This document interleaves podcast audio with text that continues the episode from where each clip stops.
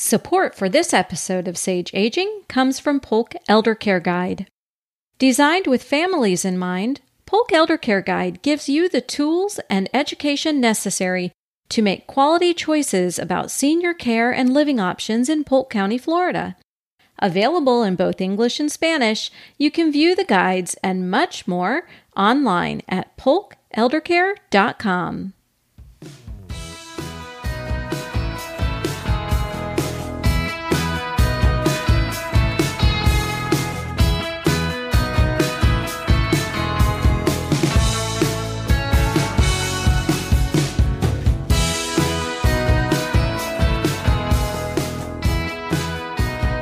Caring for a loved one with Alzheimer's or dementia comes with its unique challenges. Every situation is different, and finding the right resources can be challenging. As a caregiver, where do you begin your search for information? How do you provide good care for your loved one without sacrificing self care? If you're caring for someone who suffers from Alzheimer's or dementia, or knows someone who is, then you're in the right place, and this is the podcast episode for you.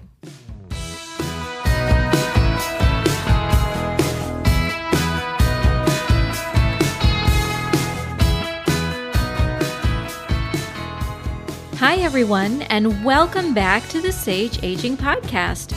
I'm your host, Liz Craven. If you're joining us for the first time, welcome. I'm really glad you're here. In this podcast, we'll introduce you to experts in the field of aging who'll provide you with the information you need to make daily life easier. Like all of you, I was a family caregiver myself, and as a publisher of a senior resource guide, I understand how hard it is to come by good information, and I know that sometimes you just need to hear that everything will be okay. Our weekly conversations with industry professionals will leave you feeling confident that you're not alone and empowered to celebrate and enjoy the aging and caregiving journey. Are you ready? Hit subscribe now. Let's get started. Welcome back. This is episode 17 of the Sage Aging Podcast, and I'm so glad you're here. We have a great episode in store for you today. So grab a cup of coffee or a tall, cool glass of lemonade and sit back and relax for a bit while you listen. It's really important for you to take a few minutes for yourself each day and remember that self care is not selfish. Caring for a loved one who is aging can be difficult and overwhelming. Caring for a loved one who suffers from dementia or Alzheimer's takes that stress to a completely different level. Having said that, you can have a successful and positive caregiving experience with the right information and tools at your disposal. My guest today is Laura Banner, a neurology and dementia nurse practitioner and dementia educator. Through her practice and caring for dementia patients and their families, Laura noticed a rapidly increasing number of people with dementia and found educational resources to point them to in short supply. So she created compassionate education to fill the gap. Now, she's going to tell you more about that in a bit. But in the meantime, to learn more about Laura and all that she does, be sure to check out the links and resources section of the show notes for this episode, which can be found in the blog post for episode 17 at sageaging.us, or you can find the show notes in your favorite podcast app. Welcome to the show, Laura. Thank you so much for joining me today. Oh, thank you so much for inviting me, Liz. I'm glad to be here. Well, today's topic is such an important one. So many families, mine included, have been touched by dementia and Alzheimer's. As a matter of fact, my husband's grandmother, her Alzheimer's was the inspiration for the Polk Elder Care Guide, which is a resource guide that we've been publishing for more than 26 years now. And like you, Laura, our experiences showed us that there needed to be better access to information for older adults and their families. It's something that I think is prevalent anywhere you go. So tell me more about your situation and what brought you to create compassionate education. Oh, I would love to. Thank you for asking. So, as you mentioned, I am a neurology nurse practitioner. And when I started in neurology, I started with general neurology. I started in the hospital setting, eventually moving into the clinic setting and seeing patients on an outpatient basis. And I see patients with every type of neurologic disorder uh, from MS, ALS, and all types of dementia, as well as your chronic migraines and epilepsy, you name it. If it's neurologic, I go ahead and I treat those patients. But what I found was I had a special place in my heart for the dementia patients. It certainly was nothing that was planned, it just sort of evolved. Interestingly enough, unfortunately for me, I never had grandparents. I am a daughter of two parents who both come from very large families. Both of my parents are the youngest sibling within their family. So by the time I was born, I didn't have any grandparents. So as a young child, I never had any introduction to Alzheimer's or dementia. As my practice grew, I found myself drawn towards this population. I think what first struck me was that families would come in with their loved one for evaluation. And no matter how much time I had for that particular visit, it was never enough time. And what I noticed was that the families were so uncomfortable asking questions out of respect for their loved one. They didn't want to say anything that perhaps was embarrassing or could be received by their loved one as demeaning. And as a result, the visit would conclude and they would leave and then I would get phone calls after. And the amount of time that I spent in the clinic during the visit was matched actually by these phone calls and these emails. And it really brought to my attention that these caregivers need more information. Some of it's just reassurance, some of it's guidance, uh, some of it's just helping them understand what the future looks like out of that, I developed two different things. The first thing was a support group. I co chair a support group that is now approved by the Alzheimer's Association. And prior to the current pandemic, we would meet once a month in a physical location. And it was for family members and caregivers or anyone interested in learning more about dementia, but it was not for the person with the memory impairment when we had to go ahead and make some modifications because of the current uh, virus situation, we went to an online platform and now we actually meet weekly. The reason that we meet weekly, and it was never intended to be a weekly meeting, was because the caregivers have that need. They need to connect. They are more isolated now more than ever. And there's so many different changes going on, especially in the population of dementia, that weekly meetings were mandated. So we started with the support group, like I said, four years ago. That evolved into my carving a clinic out within my clinic. It's called the Cognitive Clinic within my general neurology practice. And I have other providers within my practice, but the cognitive domain is really where my passion is. That still didn't meet the need completely. I have gone to local colleges, I have been guest lectures at both nurse practitioner programs and physician assistant programs. I assist with the medical residents within my organization. I do a lot of education of the general public, and out of that came compassionate education. Compassionate education, it has many different facets. As the name would imply, education is the mission of compassionate education to disseminate accurate information to anyone who wants to understand more about dementia. Out of compassionate education, in a need to go ahead and reach more people, I started my Facebook platform and put a lot of focus into Instagram. What started to become apparent to me was that for the population segment that I'm targeting, and I would define that really as the 50 to upper 60 year olds, because that age range, you're either the spouse of someone who has been diagnosed with a type of dementia, or you have siblings, family members. Perhaps you're the caregiver of a parent, an elderly parent who has developed some type of dementia. Or maybe, perhaps even you are concerned that you have some early cognitive impairment. And although social media, as popular as it is, it tends to attract the younger generations. So my target population isn't usually on Instagram. Looking for another avenue to reach the people, the podcast called At the Window with Dementia was created. And the reason for the name At the Window with Dementia, because what has happened, um, and I'm sure you're aware of this, Liz, is that so many elderly people who are in assisted living or in memory care, they're in these facilities that right now are not accepting visitors in order to protect them from being contaminated with the COVID 19 virus. So, what a lot of the facilities are doing is they are making appointments with family members and they're saying you can come to the window and visit your loved one through the window for 20, 30 minutes, whatever, on a scheduled basis. And so that's how the term at the window with dementia came to be. What a terrific story behind the name. I just Thank love you. that. Thank you.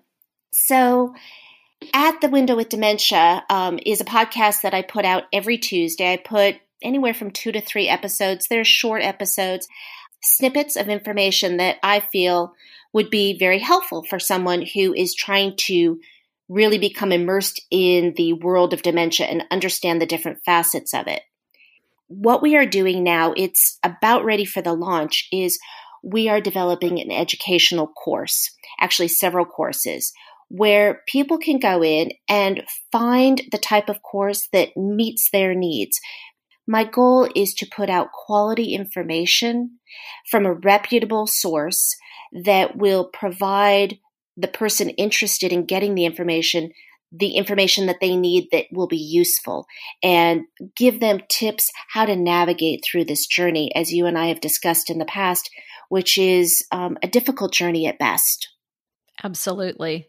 That is probably the single most important thing when you are a caregiver is getting to the point where you know where to look for information there is a lot of information out there, a lot of quality information. There is a lot of quality help and more help than people realize is available for all kinds of things.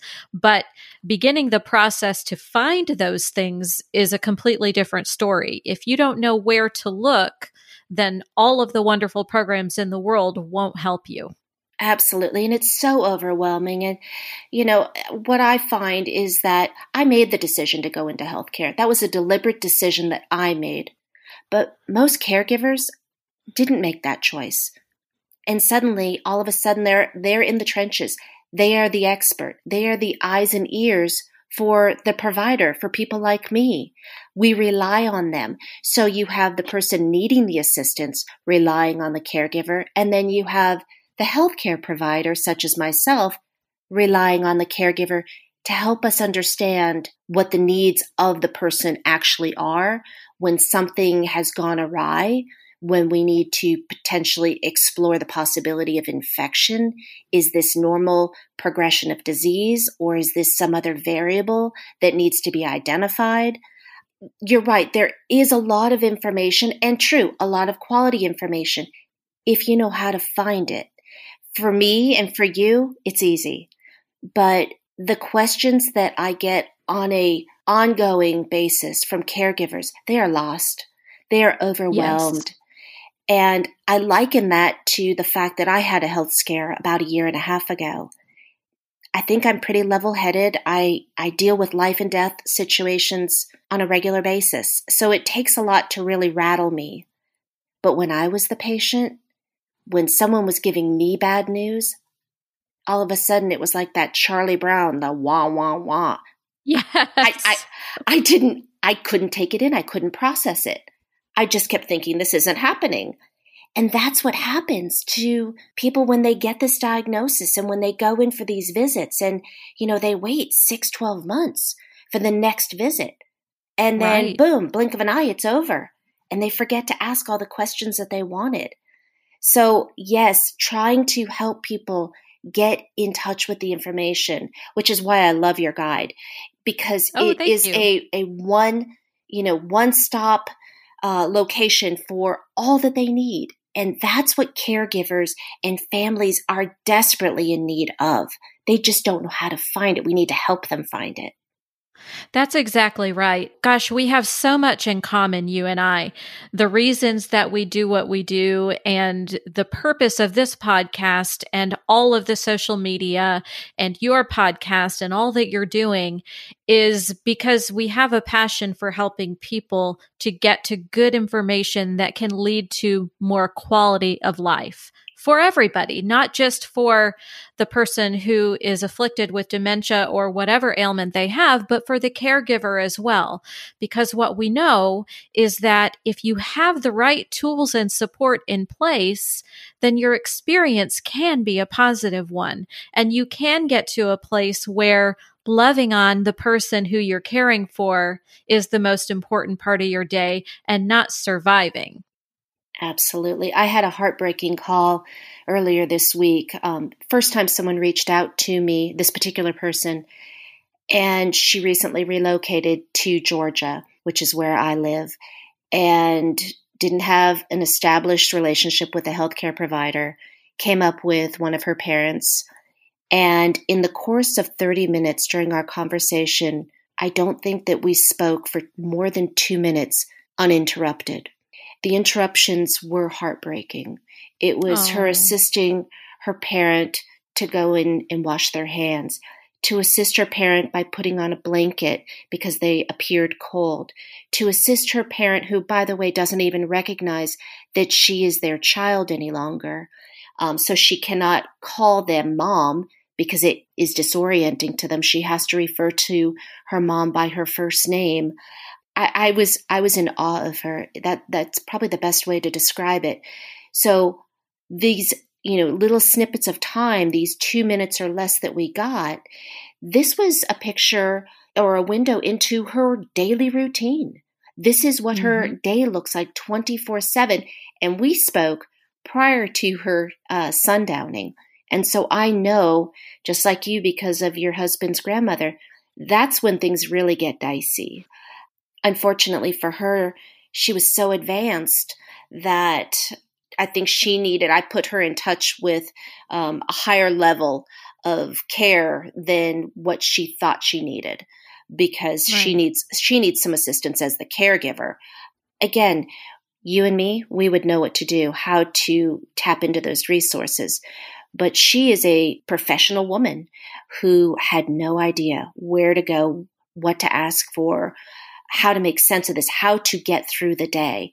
And I'm concerned about her as well, not just her mother, but her health. Right. Um, and caregivers, you know, I see them on a regular basis. And truth is, the person with the memory impairment, their aging process from a physical standpoint is rather slow. The caregiver between visits, they age tremendously. The stress of caregiving because they are not doing it in a way that maximizes their benefits and allows them quality time with their loved one, it's taking a huge health toll on the caregiver.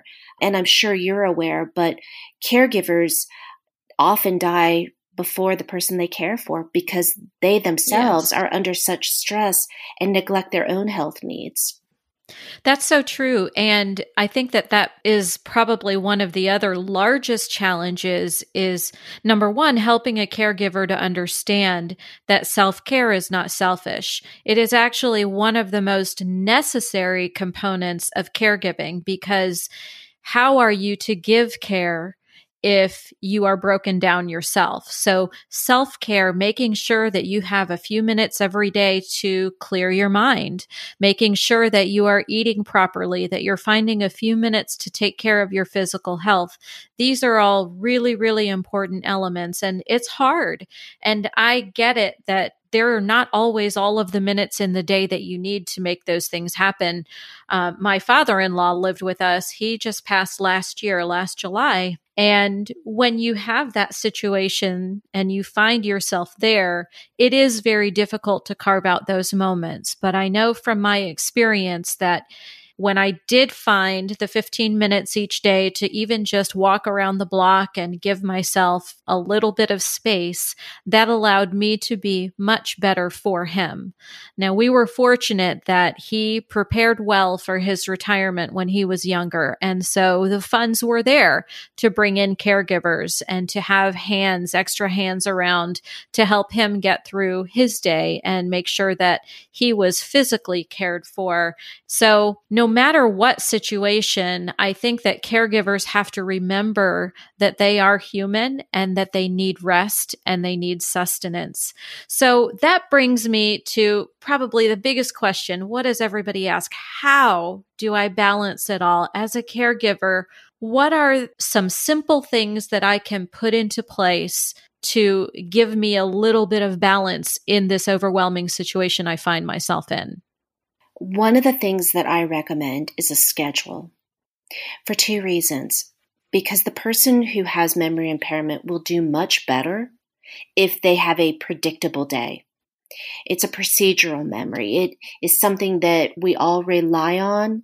Um, we don't give much thought to it. Procedural memory is how do we know how to feed ourselves? How do we know how to go ahead and, and brush our teeth or walk across the floor to go pick something up? Procedural memory is stored a different way than conversational memory. And by having a schedule in place, then not only is it good for the person with memory impairment, but it's good for the caregiver because it allows the caregiver some organization. It allows them to be able to plan, to understand what the day is going to look like so you're not always playing catch up. It allows them to carve out that 15 minutes here, 15 minutes there. Um, sometimes I tell people, even if you have to wake up 15 minutes early, just to give yourself that 15 minutes of you time, that 15 minutes of, of quiet, whether you go ahead and you just sit there and you meditate, maybe you're just drinking a cup of coffee uninterrupted, whatever it is, that's protected time for you uh, that's very helpful. Doing something that involves some physical activity, because not only is it going to be good for their health, but it is also good for their mind. It has that natural release of endorphins and it, it, improves your serotonin, that feel good chemical that we all make, sometimes not in, in a large enough quantity. Sometimes you need to, even if it's not daily, because that's probably unrealistic, but maybe once a week or even once every other week, Make plans to go do something that does not involve caregiving. Whether you decide you're going to book a massage, maybe you're going to meet a friend for dinner, maybe you're going to go ahead and go to a movie once the movies reopen, whatever it is, plan on it. Have someone come in if your loved one requires 24 7 supervision. Make sure that that is protected time. Because on those really rough days, when you just feel like you are at your wits' end and you don't know what to do, you have something to look forward to. And that hope and that future plan, I think, gives people the ability to push through some of those most difficult moments. The other things that I recommend is that I believe every caregiver needs to have a conversation with their primary caregiver. They need to let that person know that they are the caregiver of someone so that if it should arise in the future where they find themselves all of a sudden um, in a very stressful situation and it didn't just ease into it, it's just an overnight sudden uh, turn of events, that they can pick up the phone and call their provider and say, This is what's going on, I need some help. And because the provider will already understand that they're a caregiver, they will be able to provide more options, whether it is a referral to a counselor or perhaps it will be that maybe they need some type of medication themselves or whatever their provider feels is appropriate for them. But you need to reach out and not feel that you alone bear the responsibility of caregiving. Because what if, what if all of a sudden you end up in the hospital? Who's going to fill your shoes? Who's going to fill that role? So even though you have taken on this role as the primary caregiver, you need to make plans in case someone needs to come in and take your place either for a short period of time or perhaps even permanently. But to take the weight of caregiving on yourself and not ask for help because you don't want to ask that of anybody else, I think creates more stress within the caregiver.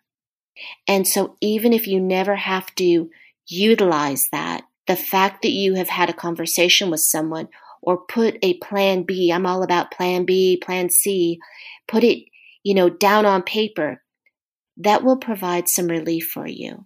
You have to protect your own health. That is really, really good advice because I'll tell you, time and time again, here's probably one of the biggest comments that I hear from people. I'm frustrated. I'm mad at my family. Why do people say, can I do anything to help? And then when you ask, yes, I need some help, then they don't do anything. Well, there's a reason for some of that. Part of it is, I think, how we're asking for help. If someone says, Is there anything I can do for you? And this is a good lesson for those offering help and those receiving help. I'm so sorry you're going through this. What can I do for you? That's a really difficult question for a caregiver who's feeling overwhelmed to answer because honestly, in that moment, they probably don't know. They just know that they're drowning. On the other side, you have a person saying, I really want to do something to help, but I don't want to intrude on their privacy and I don't want to intrude on their space and make them feel like I think they're not doing a good job. So here we find ourselves in a situation. And I know from my perspective, what was very helpful as a caregiver was to create a running list. Here are some things that would be very helpful to me. I need my kitchen cabinets organized so that when I go to prepare a meal, I can find everything. Or I need some basic staples. It would really be amazing if someone could run to the store for me and keep a running list. You know, maybe it's that somebody needs to mow the lawn once a week. Whatever those things are, come and sit with mom for two hours each week so that I can go out and have a cup of coffee with a friend. Whatever those things are, make a list. Make a running list that when somebody says to you, How can I help you?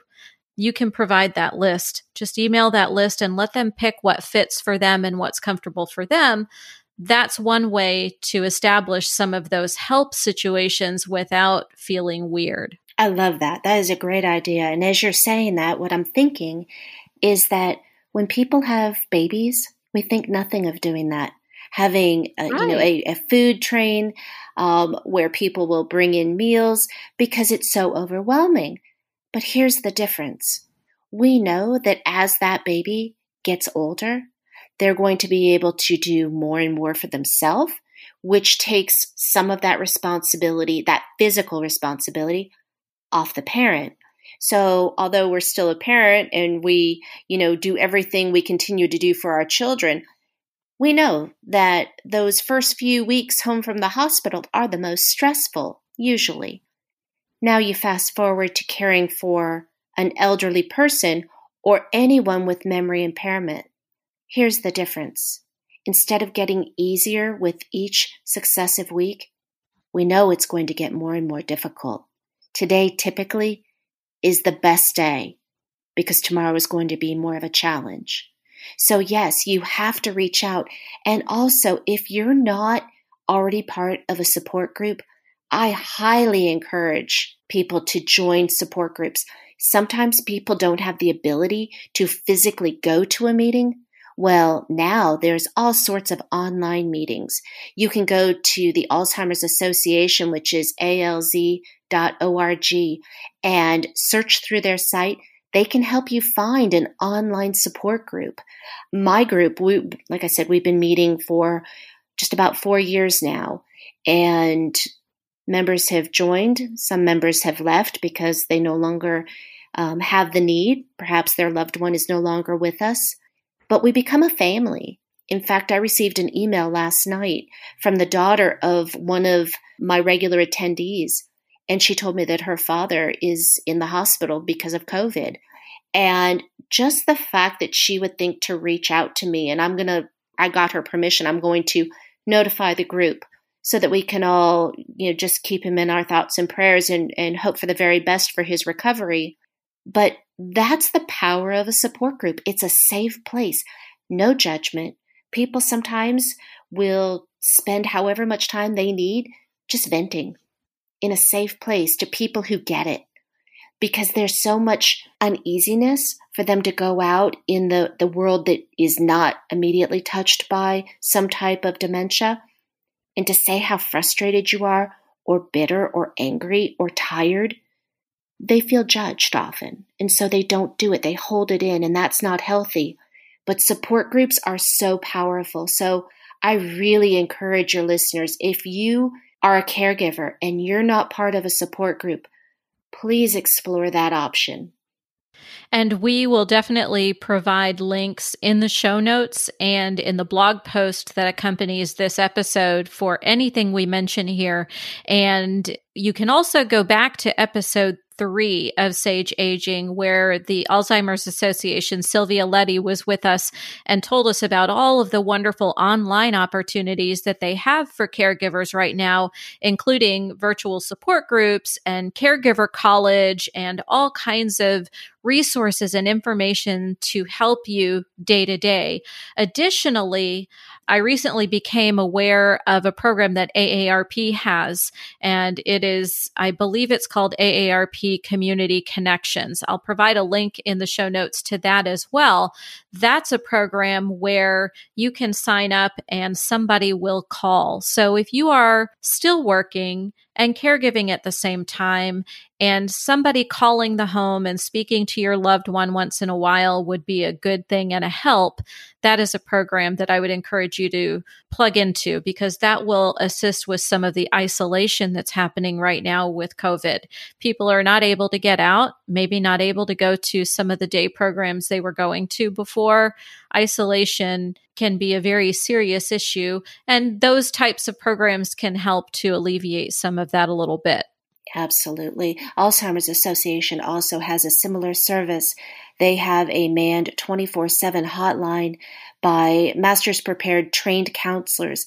And because, as we know, things never go south, uh, you know, between the hours of 8 and 5, it's always 2 a.m., 3 a.m., where yes. you have really limited options but it's a 24 7 hotline through the Alzheimer's Association. So, another great resource.